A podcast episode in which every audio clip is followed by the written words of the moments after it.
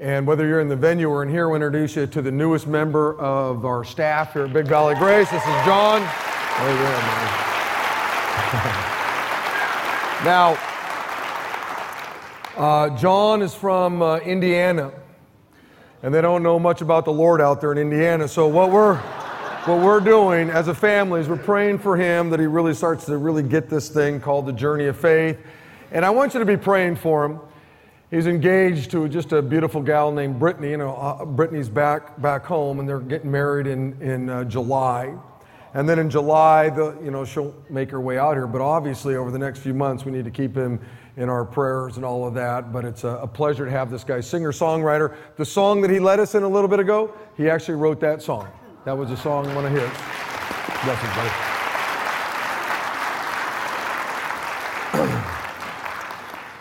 You know, uh, one of the things that God has done here at Big Valley Grace is uh, brought some incredible musicians here, whether they're up on this platform or those that are over in the venue. And to make it up on this platform, they're, they're not the, the best singers and they're not the best guitar players and all that. It's, it's what's in here whether you're over in the venue or not, I know the musicians that were over there, and I know the folks that are up here, and it's, it's what's inside their hearts. They're humble people. There are some folks that play guitar better, play drums better, and they sing better who haven't made it up on this platform because this isn't right. And uh, we're just blessed by having some wonderful music here. Look, before I get into this message, I want you to pull out that sheet of paper that says Next Steps. Pull that out real quick. And. Um, just finished up uh, the last follow class, and I led that. It was on Wednesday nights, and we had about 100 people that were involved in it. Next Saturday, over in the venue, we begin um, the next follow class. It's seven weeks long, and really it's for those of you that are brand new in the Lord. Maybe you've given your life to Christ last weekend, or maybe it's been within the last year. Uh, maybe you gave your life to Christ years ago, and for whatever reason, you just got goofed up and you've just come back home, so to speak. That would be a class for you to be involved in. It's an hour and a half long. There's child care available, and we'd love to have you be there. And all you got to do is let us know that you're coming. And then this Wednesday night, we start our next um, foundations class or, or, the fundamentals of the faith class. It's in the, the fireside room, and it starts uh, at 6.30, 6.30 to 8. And once again, there's child care available. And these are two of the most important classes that we have here at Big Valley Grace, and we run them all of, all of the time. And you need to take advantage of it. And then also, you saw on your program, um, Pastor Gordon Rumble and, and myself are going to lead a trip to Israel. In fact, a year from today, 365 days from right now, we're going to take off.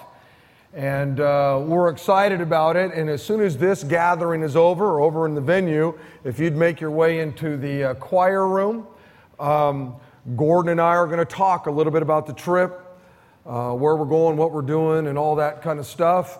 I know some of you are thinking to yourself, whoa, man, there's just all kinds of unrest over there. And if that thought entered your mind, you obviously haven't read your Bible in a while. There's unrest over there, and there's been unrest over there, and there will always be unrest over there until the Lord comes back. It's just always that way. And Gordon has taken a number of trips. I've taken a number of trips, and we're looking forward to this next one. And we'd love to have you come and, and, and, and check it out, okay, right after this, this gathering is, is over. Well, we've been in a series here, if you're visiting with us, um, over the past six weeks called Devoted, where we've been looking at what God has to say about marriage and we're, we're wrapping it up today. Paul said this in Philippians chapter 2 God fills this man's life and had him pin these words. He says, Make my joy complete by being like minded, having the same love, and being one in spirit and one in purpose. One version says, live together in harmony, live together in love, as though you only had one mind and one spirit between you. And I want you to know, beloved, that this is God's ideal for your marriage. This is God's ideal for all of your relationships. Whether it be the relationships you have with your brothers and sisters here at the church, whether it be the relationships you have with friends, family, but certainly this is God's ideal for your, for your marriage. God wants you and your spouse to be like minded. He wants you to live together in, in harmony. God wants you and your spouse to have the same love, to, to live together in love. And God wants you and your spouse to be one in spirit and one in, in purpose. What I just read is God's will for your marriage. That's what God longs for your marriage to, to be about. But the reality is, is that few marriages exp- experience this. In fact, most marriages are anything but harmonious. They're anything but, you know, loving, which is why America has become the divorce capital of the world. This great country of ours literally is the divorce capital of the world. More people divorce in this country than any place else. And that ought to grieve you. The, the divorce rate amongst Christians isn't so good either. And it just ought to grieve you. Now, why? Why do so few marriages ever experience God's ideal? Why do so few marriages ever experience, you know, God's will? Well, it's because good marriages just don't happen.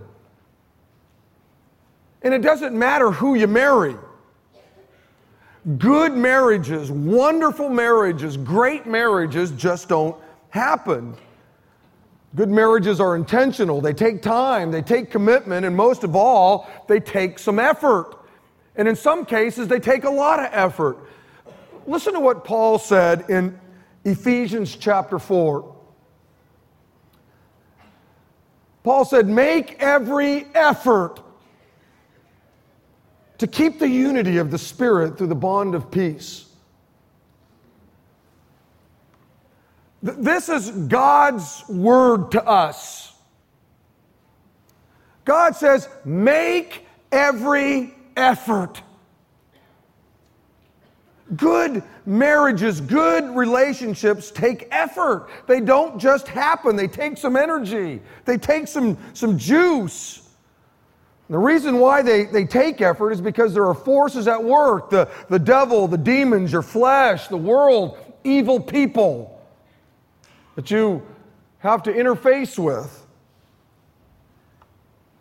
They don't want you to have a, a, a loving and harmonious marriage. They, they don't want you to have unity in your marriage. So, so it takes uh, some effort. Sometimes it takes a lot of effort to make your marriage all that God longs for it to be.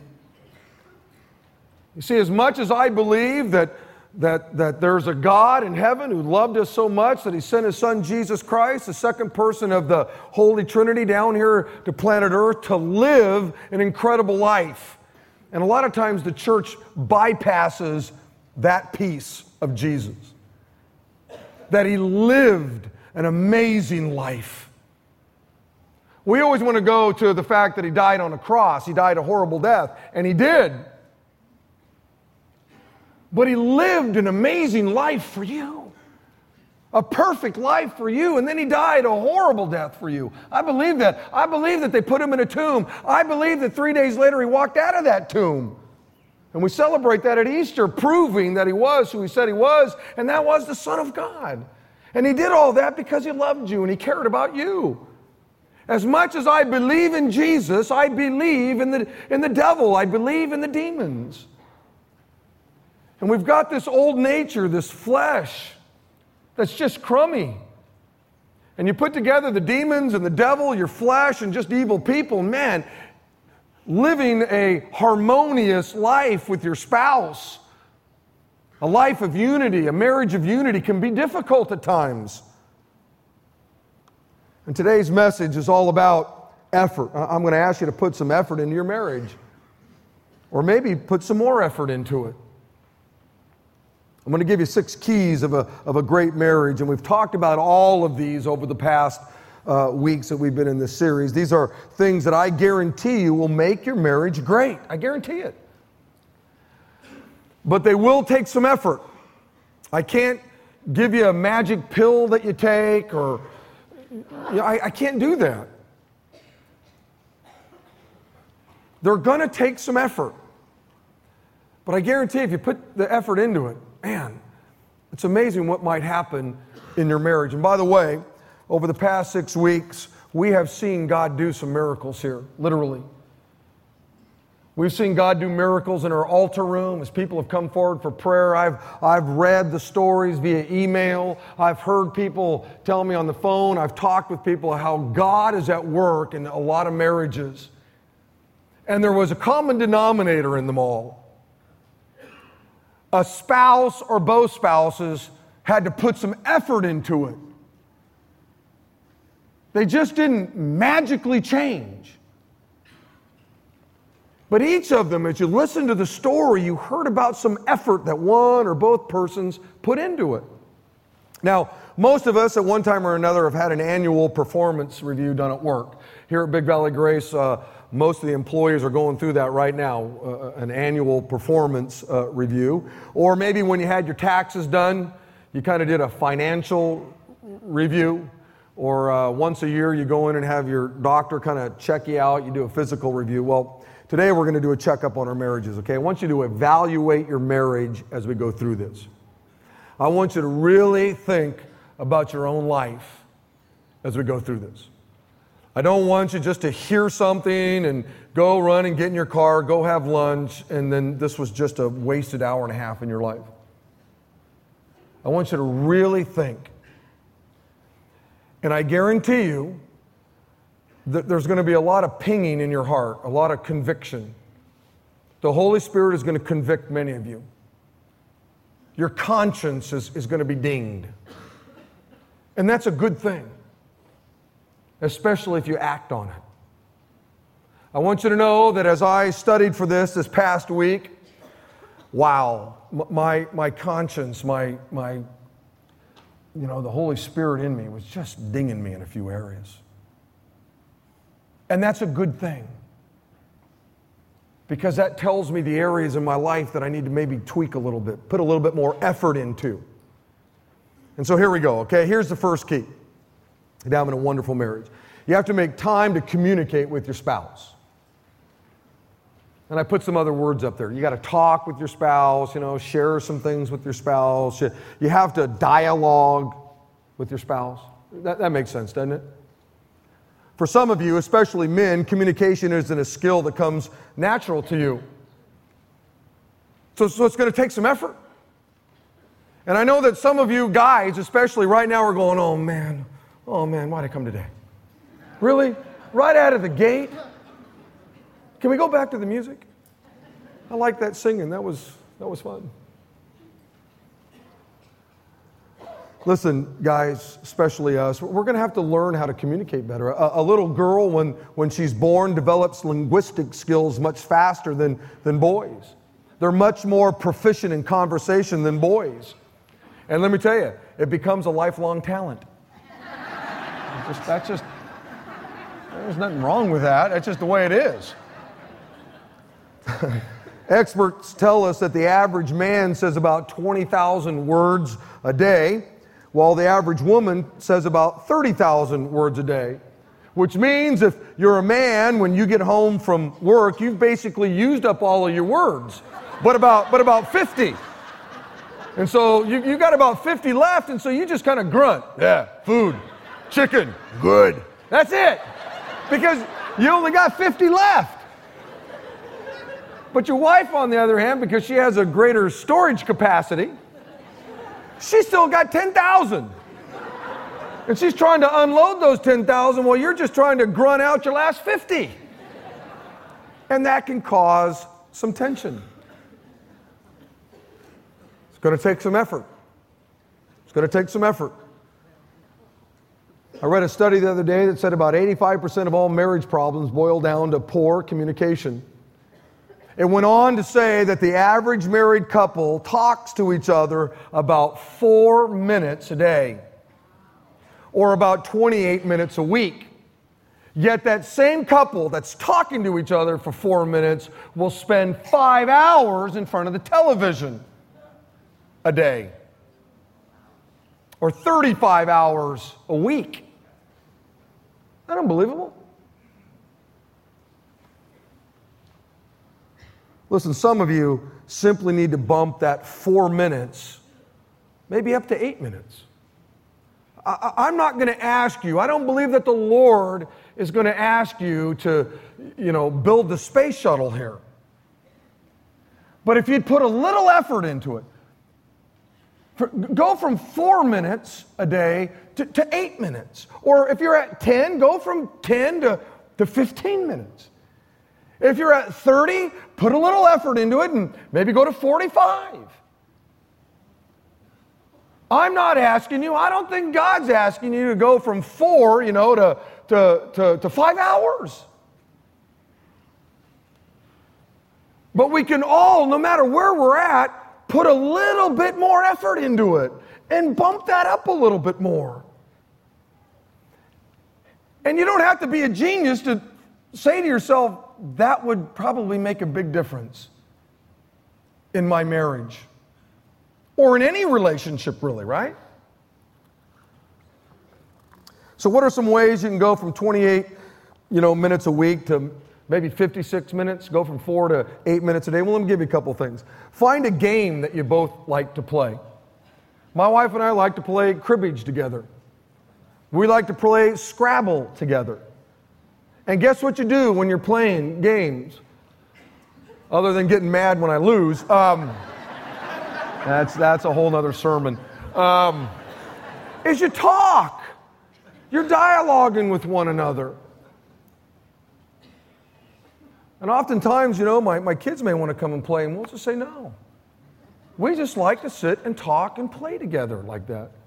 Go and get a cup of coffee together. Actually, leave your home and go to a, I don't know, a Perco's, go to a Starbucks. I don't care where it is. Get out of the house and just sit down with a cup of coffee and, and talk to one another. Have a date night. You know what a date night is? A date night is a talk night. You get to sit down and, you know, somebody else makes the food, somebody else delivers the food, somebody else cleans the food. Somebody else does all the work, and all you have to do is just kind of hang out and, and talk a little bit and enjoy each other's company. There are lots of things you can do to, to bump up your talk time. It's important. It's going to take some effort. Now, as I said, I want you to evaluate yourself on the area of communication. On your notes there, you know, you see a 1 through 10 little scale. If, uh, you know, communication is horrible between you and your spouse, give yourself a 1. If you say, you know, sometimes it's good, sometimes it's bad, I don't know, give yourself a five. If you enjoy playing games and you have a weekly date night, give yourself a 10. But I want you to evaluate yourself right now. No cheating, no looking over at your spouse. And this isn't junior high. You gotta, you gotta answer this on your own. And, and look, don't be afraid to go, oh it's not very good. See, see, today's a good day. If you, if you stick your hand on a hot burner, that pain that you feel, is that bad or good? It's good. It lets you know, hands on fire, get it off. If you didn't feel the pain, you'd leave it on there and it'd really mess you up. It's all in how you look at the pain. I, I, want you maybe to embrace the pain right now.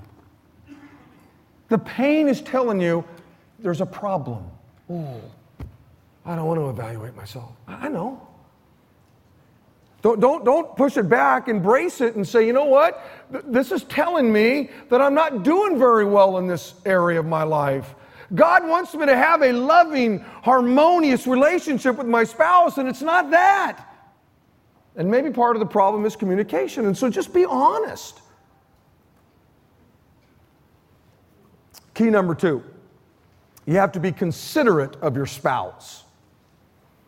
Loving, helpful, respectful. L- listen to what God tells us through the pen of, of Paul in Romans chapter 12. Let's just, this is just beautiful. He says, Love each other with, with genuine affection, meaning there, there can be phony affection. God says, I want you to love each other. And obviously, He's talking about us in the church. But that extends to our, our spouses. God says, I want you to love your spouse with genuine affection and take delight in honoring each other. Isn't that beautiful? Consider it means you pay attention to what your spouse is talking about. It means you allow your spouse to finish their, their sentence. That's what being considerate is. Don't, don't, yeah, you may know your spouse really well and they start talking and you just kind of butt in and finish their sentence for them. Don't do that. That's not being considerate. That's just being rude. That's what that is. It means you show your spouse common courtesy. You treat them with respect. It means you care about the needs and feelings of your spouse. In other words, it means not invalidating your spouse's feelings. Hey, hey, you shouldn't feel that way. Don't do that. You don't have to agree with how your spouse feels. I often say that feelings don't have any IQ. You can't educate your feelings, they are what they are. That's why Jesus said, It's the truth that sets you free, not your feelings. You can't educate your feelings. That's why we're to, we're to fill our minds with truth. Your feelings are just whatever they are. And you don't have to agree with your spouse's feelings. They may be totally wrong. But you don't, you're not rude. You can't feel that way. Consider it means looking for ways to lighten your spouse's load, which means you go out and bring in the groceries, even if it's the fourth quarter of the Super Bowl or the last inning of the World Series or whatever. Look, a guy's got a leather ball, and he hikes it between his legs to a guy who hands it off to another guy. You know, and your wife goes to Costco and she's loading in a bunch of water and stuff and a guy with a leather ball in his hand is more important? Do you know that if you went into the hospital, none of those guys would come and visit you? None of those guys would care whether you're in the hospital or not. And when you got out of the hospital, not a one of them would take care of you and change your bandages or cook you food. And yet it's amazing how, wow, we, we can just lose consideration so quickly.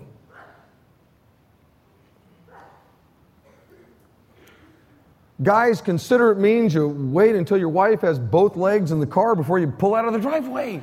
I, I don't, really, I, I get a lot of emails from people, and you know, uh, probably rightly so. They're accurate, and they say, "Man, you're always hammering the guys," and they're right. I do because I, I am one.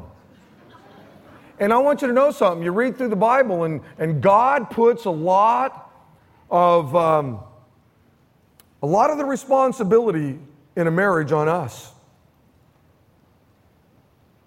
And so oftentimes I do hammer guys. And I talk directly to guys. That doesn't mean the principles aren't true for the ladies that are here.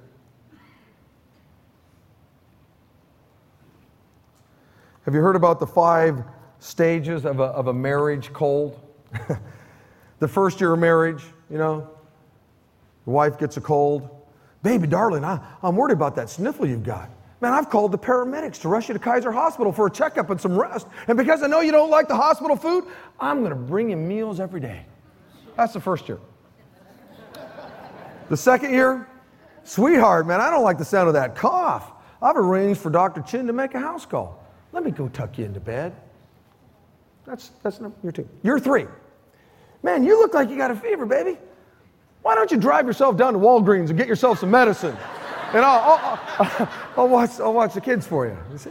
It's not, um, year four. Look, be, be sensible. After you fed and bathed the kids and helped them do their homework and done all the dishes, you really ought to get in bed. That's, that's year four. Then you hit year five. For Pete's sake, would you stop coughing? I can't hear the television. Unbelievable.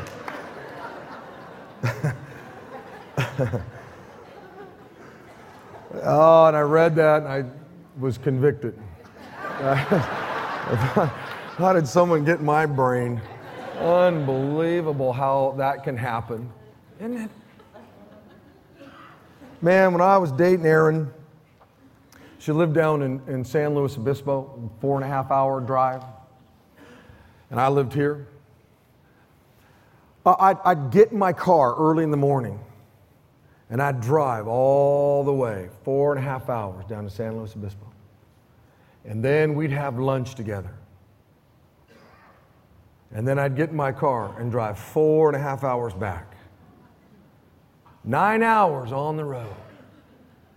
And it was worth every moment of it. Today, she asked me to block out a half an hour to have a lunch. Man, I don't know. I, I, I uh, whoo, I'm a busy guy. What? Half an hour? You, you crazy? I got, I got 15. I give you 15. I, I just spent nine hours on the road, you know, a decade ago, and it was worth every second of it. It's believable. Now, look, I want to take a minute and I want to talk just with the men. So, ladies, plug your ears, take a nap, get on your iPhone and do some shopping online. This, I, I don't care what you do. I just want to talk specifically to the men because God has something to say just to us guys. Uh, God, God gave us some wisdom through, through the pen of Peter.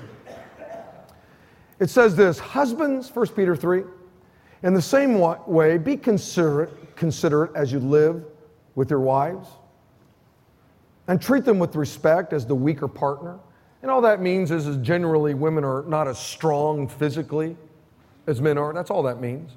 Now, I know that, you know, the East German women, when you see them in the Olympics, are always huge. I, I don't, I don't know how that works, but generally speaking, um, the, you know, men are just, we're just stronger physically. Uh, respect as a weaker partner, as heirs with you of the gracious gift of life so that nothing will hinder your prayers. It's pretty serious business to God, guys, how we treat our women.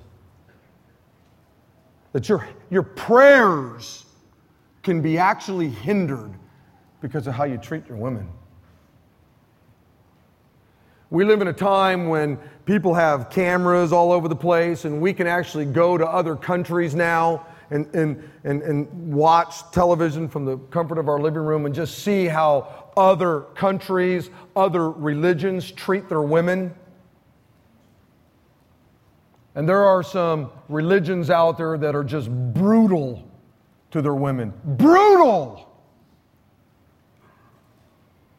Not Christianity. The God that's revealed in this book lifts up all human life. Every one of us is created in the very image of God, whether you're a man or a woman. And God makes it very clear, men, that He expects us to treat our women in a particular way. And if you don't, it will actually hinder your prayers. And Peter says three things here. He says, number one, I want you to be considerate of your wife. Be considerate. And I just talked a little bit about that. Number two, Peter says, live with your wife. Or let me say it to you this way live with your wife. live with yours. Don't be living with somebody else's wife. Men, you live with your wife. That's God's will.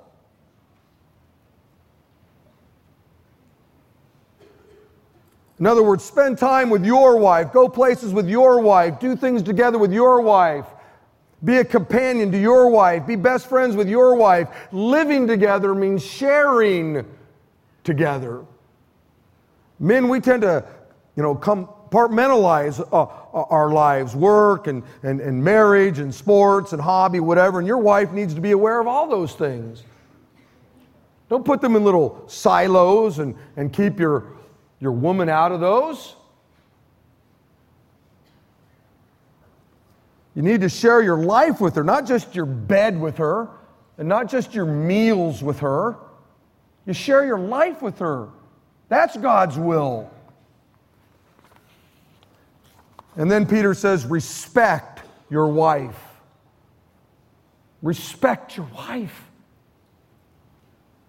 Men, study after study has shown that the number one determining factor in your wife's self esteem, how she feels about herself, is how you, as her husband, respond to her, how you speak to her, how you listen to her, how you treat her, how you feel about her. Men, God calls us to honor our wives, to value our wives, to appreciate our wives. Depreciation means to lower in value, and that's happened in all of our homes, right? They've depreciated. Appreciation means to raise in value, and every time you appreciate your wife, you make her more valuable. Men, you have the power to raise your wife's self esteem simply by the way you appreciate her. That's power. And when you don't do that, your prayers, men, will be hindered. Some of the reasons why some of your prayers haven't been answered is simply because of how you treat your spouse. Men, it's a serious business to God. Now, once again, it takes effort, but it's what God commands us to do. The Bible says in Colossians chapter 3 Husbands, love your wives and never, never, never treat them harshly. For some of you, ping. Look, I want you to embrace that. Just embrace it. I know you're nervous. I, know some of you right now are going, oh man, I'm just. When you get in your car in a little bit, don't, don't turn on the ignition and just drive away. Don't, don't do that. You just need to sit in the car and just lean over and tell your wife, I heard from the Lord today. I'm sorry because I've treated you harshly. And I, I, I want to change that. And let me tell you, what would that take me? 15 seconds? 20 seconds? Literally in 20 seconds, a miracle could happen in your marriage. But I also have done this a long time here at Big Valley Grace, and I understand human nature, I understand the flesh. Some of you, you're so dug in and so full of pride, you won't do it. You won't do it. The idea that you would actually apologize ain't coming out of your lips. But I know for some of you, wow, you just heard from the Lord. Love your wives, God says, and never, never treat them harshly. Evaluate yourself in the area of consideration. How considerate are you with your spouse? If you're horrible, give yourself a one. If you're only considerate, you know, when you're in a good mood, I don't know, give yourself a minus one or whatever. You know, if you only help your wife when she asks you, eh, that's pretty good. Give, give yourself a five maybe. But if you look for ways to, to lighten your spouse's load, if you look for ways to make life a little easier for your spouse, give yourself a, a, a 10. Okay? Now, the, the third key of having a wonderful marriage is this is you have to be willing to compromise with your spouse. Flexibility, you know, give and take, negotiate kind of a thing. And I'm not talking about compromising on theological issues. I'm not talking about that right now. The Word of God is the Word of God and it never changes. I'm not talking about compromising here. Listen to what God says in 1 Corinthians chapter 13. God gives us a, a, flavor of what real love is. He says, Love is patient, it's kind, love is not jealous, it's not boastful, it's not proud, it's not rude. And then the Word of God says this it does not, love, real love, does not demand its own way. Bing! Some of you felt that, didn't you? Because you actually heard God's voice. Real love does not demand its own way. Beloved, this is the mark of real love. Loving spouses don't demand their own way, and I want you to know this takes effort. For most of us, it takes a lot of effort. And the reason why it takes a lot of effort is because we're stuck with our flesh. We're stuck with the old man, the old nature. And the old man, the old nature, our flesh, likes things done its way. It wants things done its way. And the idea that I might have to compromise, no, no, no. No. I like things done my way.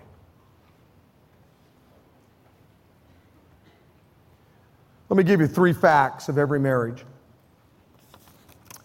Fact number one is that you will have conflict in your marriage. Everybody does. That's just a, a fact.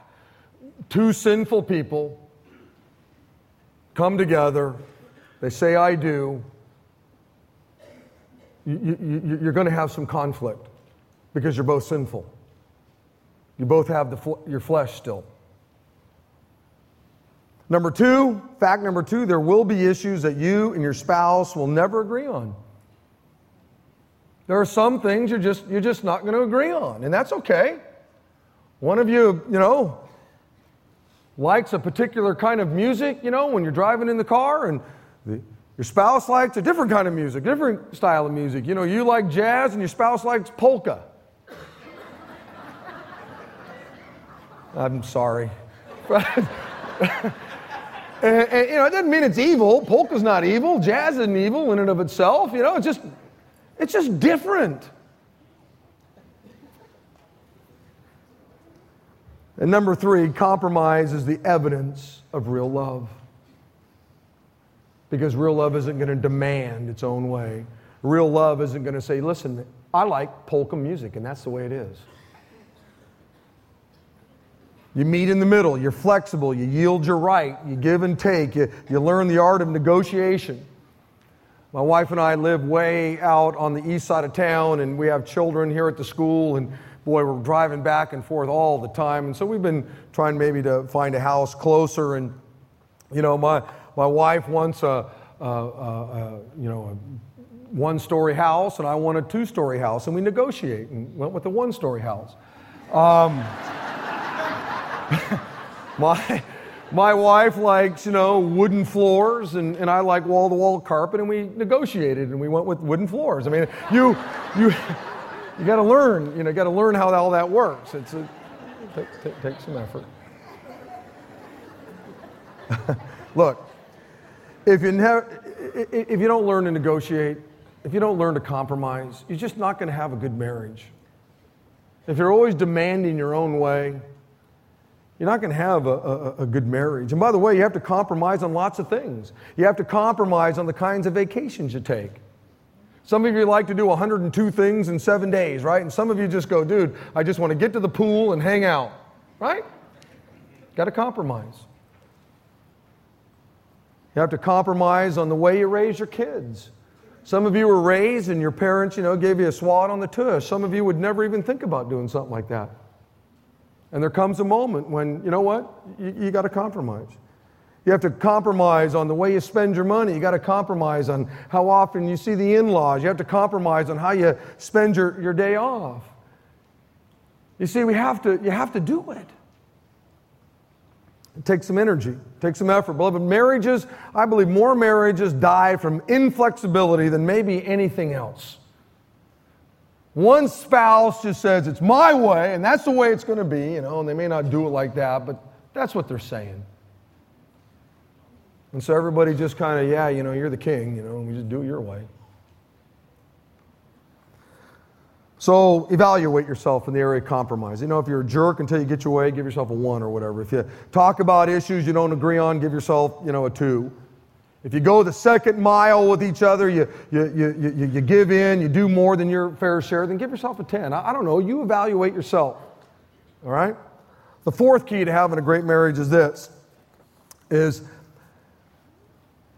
you have to continue to, to court your spouse.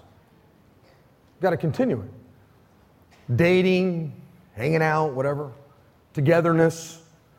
Beloved, the real problem with many marriages is that what you did to win your spouse's love, you've not continued to do to keep your spouse's love. You stopped courting. Someone once said if there, were, if there was more courting in marriages, there'd be fewer marriages in court. And that, that's probably true. I mean, just think about how it was when you were courting, dating your wife, your husband. It was unbelievable, wasn't it? And then something happens. I want you to think for a moment. Most of us see our spouses at the worst possible moments of every day. In the mornings when we wake up, and man, there's all kinds of stress and pressure to get ready for work and get dressed and take a shower, or we're trying to get the kids ready and trying to get them off, you know, and get them to school and all of that. And, and then we're away from each other for, you know, eight or nine hours. And then we see each other when we come home from all of the stress and the pressure of, of working or, you know, watching the kids and doing all that stuff. It takes some effort to say, you know what, we're going to continue to court. We're going to continue to date. We're, we're going to make sure that that there are times when we're together, kind of a thing. Take some effort. It's not easy to do. You got to pull out your Palm Pilots, your daytimers, whatever it is you do, and say, We are going to schedule some time so we can go hang out and be together and have fun, do whatever. Listen to these incredible passages from God's Word. The Bible says, enjoy life with the wife whom you love. Enjoy life. And that's kind of the way it was when you were dating. Remember that? When you engaged, that, that, that stage one of marriage that I talked about a few weeks ago? Man, you enjoyed it. You enjoyed being with him. Man, I'll drive four and a half hours just to gaze into her eyes for an hour. And then get in the car and drive Four and a half hours home. Unbelievable. Colossians 3 once again says, Husbands, love your wives. Guys, here's your memory verse Proverbs 5. Let your wife be a fountain of blessing for you. Rejoice in the wife of your youth. She's a, a loving deer, a graceful do- doe. Let her breast satisfy you always. May you always be captivated by her love. Guys, that's a command. and it's a fun one to keep. Unbelievable. Now, some of you are going, oh, uh, the preacher, what is he doing? Oh, I can't believe it. I'm not coming back to this church again. I, I just reading the Word of God. Anybody who says that God is somehow a killjoy as it relates to sex and all that stuff just hadn't read the scriptures.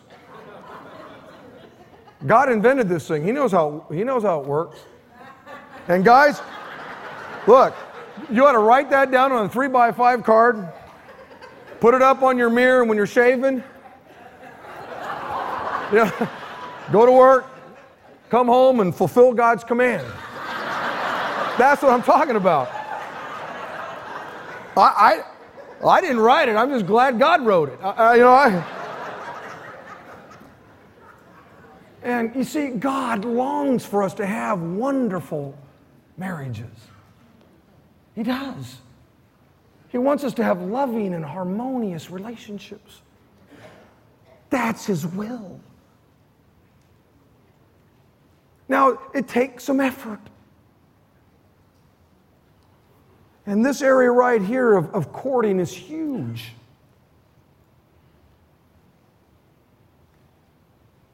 I want you to evaluate yourself. How do you do in this?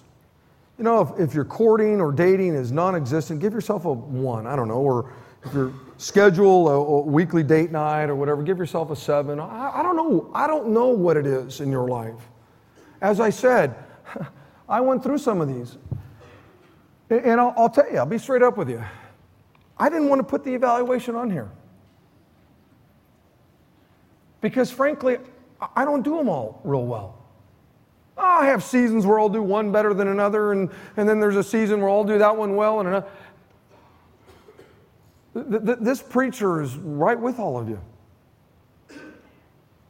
I'm, I'm working this thing out too, and there's some areas that I got to put some, some, some effort in. The, the fifth key to having a good marriage is you got to be totally committed to your spouse. This is the whole cleaving thing, making vows, promises, whatever. Uh, uh, the Bible says in Genesis chapter 2, this explains why a man leaves his father and mother and is joined to his wife, and the two are united and they become one. And that word joined there in the Hebrew literally means to be glued together, to be adhered together, to stick together. That's what marriage is to be. You and your spouse are to hang on to each other. You're to be glued together to one another. You're committed to each other. When a person says, I do, it's a total commitment. You're glued together for better, for worse, for richer, for poor, in sickness and in health. You're glued together. You're totally committed to one another. And it takes some, some effort. I was uh, at um, Barnes and Noble, and a guy came up to me, and he didn't go to church here. He went to another church, but he recognized me. And he said, Hey, are you, you know, Pastor Rick Countryman? I said, Yeah, yeah. He goes, um, Hey, can I ask you a question? I said, Sure. And, you know, we're kind of in a row of books, and looks around like we were having a clandestine meeting, you know. and uh, I go, Yeah, what's going on? He said, um, What do you do when you're, you're tempted? He was a married guy. And I said, well, What do you mean? He goes, Well, there's a, there's a gal at work, and, and, and I, I, she's tempting me, kind of a thing. And what do you do? I said, Well, that's simple. I said, I want you to look down at your ring, and I want you to remember the day that you made a vow to the woman, and there was a bunch of people there who witnessed the vow. And by the way, God heard you make the vow. That's what you do. You remember the day you made a commitment to your woman. That's what you do. You see, we're all tempted. Every guy in here's been tempted. Every gal in here has been tempted. Temptation isn't anything new. Jesus was tempted. Being tempted isn't sinful. We've all been tempted. The Bible says that, that no temptation has overtaken you except which is common to man. In other words, there's nothing new under the sun. We've all been tempted in areas. And so when that temptation comes, and it's going to, don't be shocked. Don't flip out. Just simply look down and go, I made a commitment to a woman. I made a commitment to a man. I made a vow. And maybe you, you, you, fumbled that with your first or your second or your eighth marriage. I'm not talking about that. Let that go. You can't do anything about that, but you can do something about this marriage. You see, don't, uh, don't worry about your past. Your past is your past. You can't do anything about that. But just say, man, I made a commitment. That's what, that's what matters. In fact, I gave you a definition in your program of of, of commitment. Commitment means being willing to be unhappy for a while until you can work things out. Uh, there's going to be moments when you're not happy in your marriage. But a commitment is you say, man, I'm sticking this thing out till we work it out. I heard about a guy recently that had a big, you know, party, a big shindig for his 25th wedding anniversary. And the guy stood up in front of all of his family members and friends and said, I'd just like to thank my wife for 15 great years of marriage. and here's the deal I get it. And if you've been married more than one year, you get it. Not all the years can be great. Not every day is going to be great. Not every week is going to be great. Not every month is going to be great. But a commitment says it doesn't matter whether today's good or bad. It doesn't matter whether tomorrow's good or bad. It doesn't matter if we got a bad year. I'm committed to you.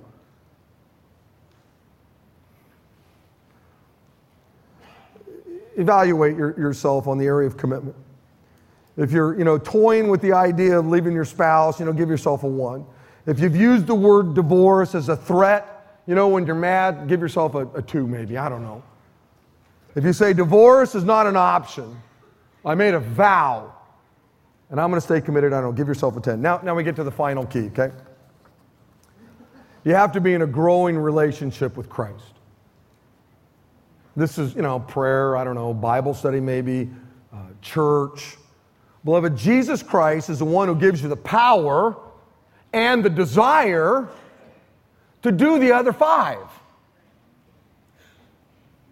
You, you can't pull this off on your own. I can't pull it off on my own. It takes effort. And Jesus Christ, a relationship with Him, a growing relationship with Him, He's the one who gives you the power and the desire to pull off the other five. Listen, the greatest thing, men, that you can do for your wife is to become a godly man. It's the greatest thing you can do. Ladies, the greatest thing you can do for your man is become a godly woman. And this takes effort. Becoming a godly man or a godly woman takes effort. You see, you, you can't, you know, put your Bible on your head and go, transfer, transfer the knowledge, transfer. You, you, you can't do that. I wish you could, but you can't.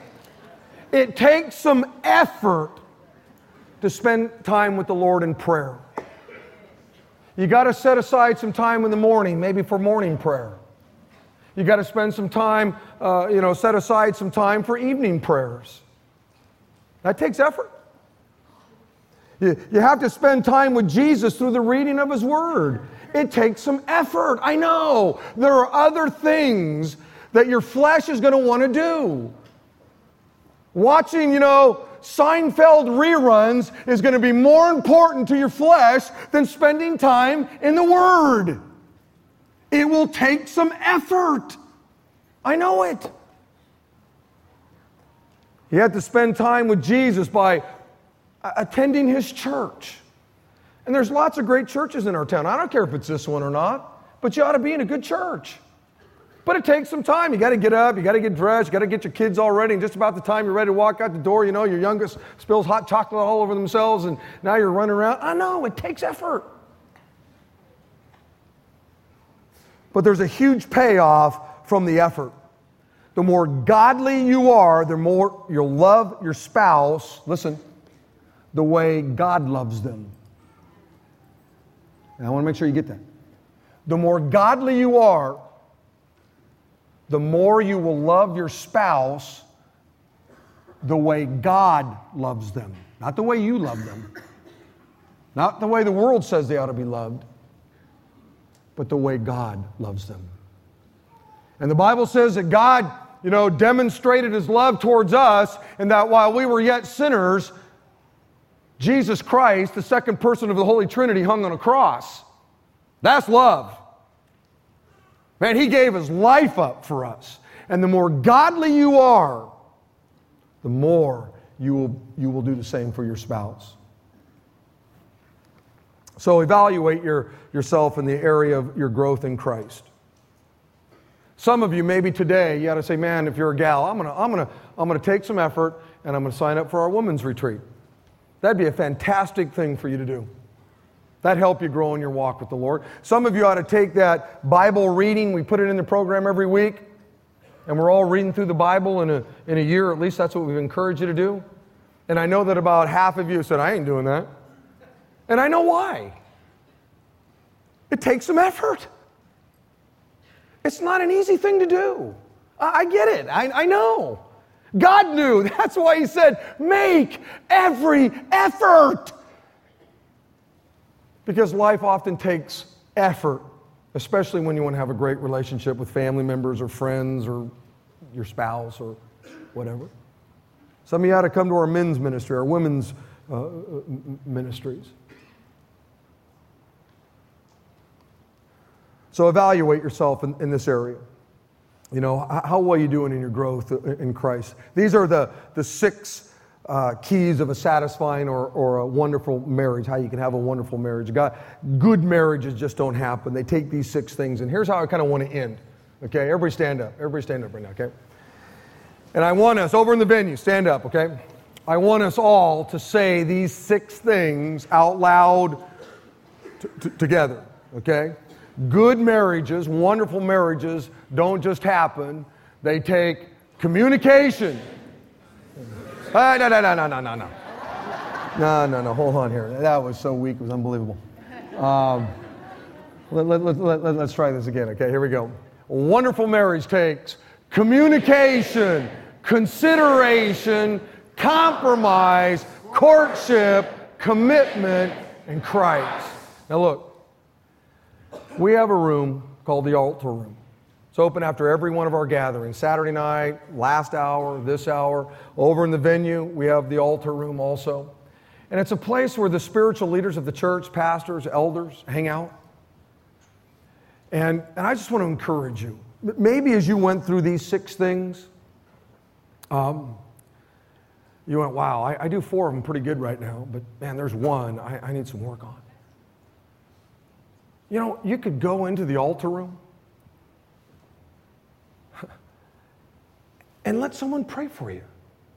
Let an elder of the church pray for you. Let a pastor pray for you. That's what the Bible says you're to do. Is call for the elders of the church, the pastors of the church, have them pray. And confess it to them. Say, man, I don't do number one very well. Would you pray for me? Or I don't do number four very well. Would you pray for me? Or you know what? I don't do any of them very well. Maybe you're here and you've never given your life to Jesus Christ. You've been coming and coming and coming, and, and you've never surrendered your life over to Jesus. You got to go into that room and say, you know what, I, I, need Jesus Christ in my life. And let us be the first one to give you your first Bible and get you started on a set of tracks that you can run on. And whether you're in here or over in the venue, doesn't matter. There's a place for you to go. I, the preaching's done, the singing's done, the giving's done, the praying's done. If that's all done, but God ain't done. I know He's working in some of your lives, and make sure you, you, you, you take advantage of that. And then don't forget, Pastor Gordon Rumble and I are going to be in, in, in, the choir room. If you're interested, maybe checking out Israel with us. Why don't you close your eyes? And, and Pastor Scott, would you end our time in, in prayer?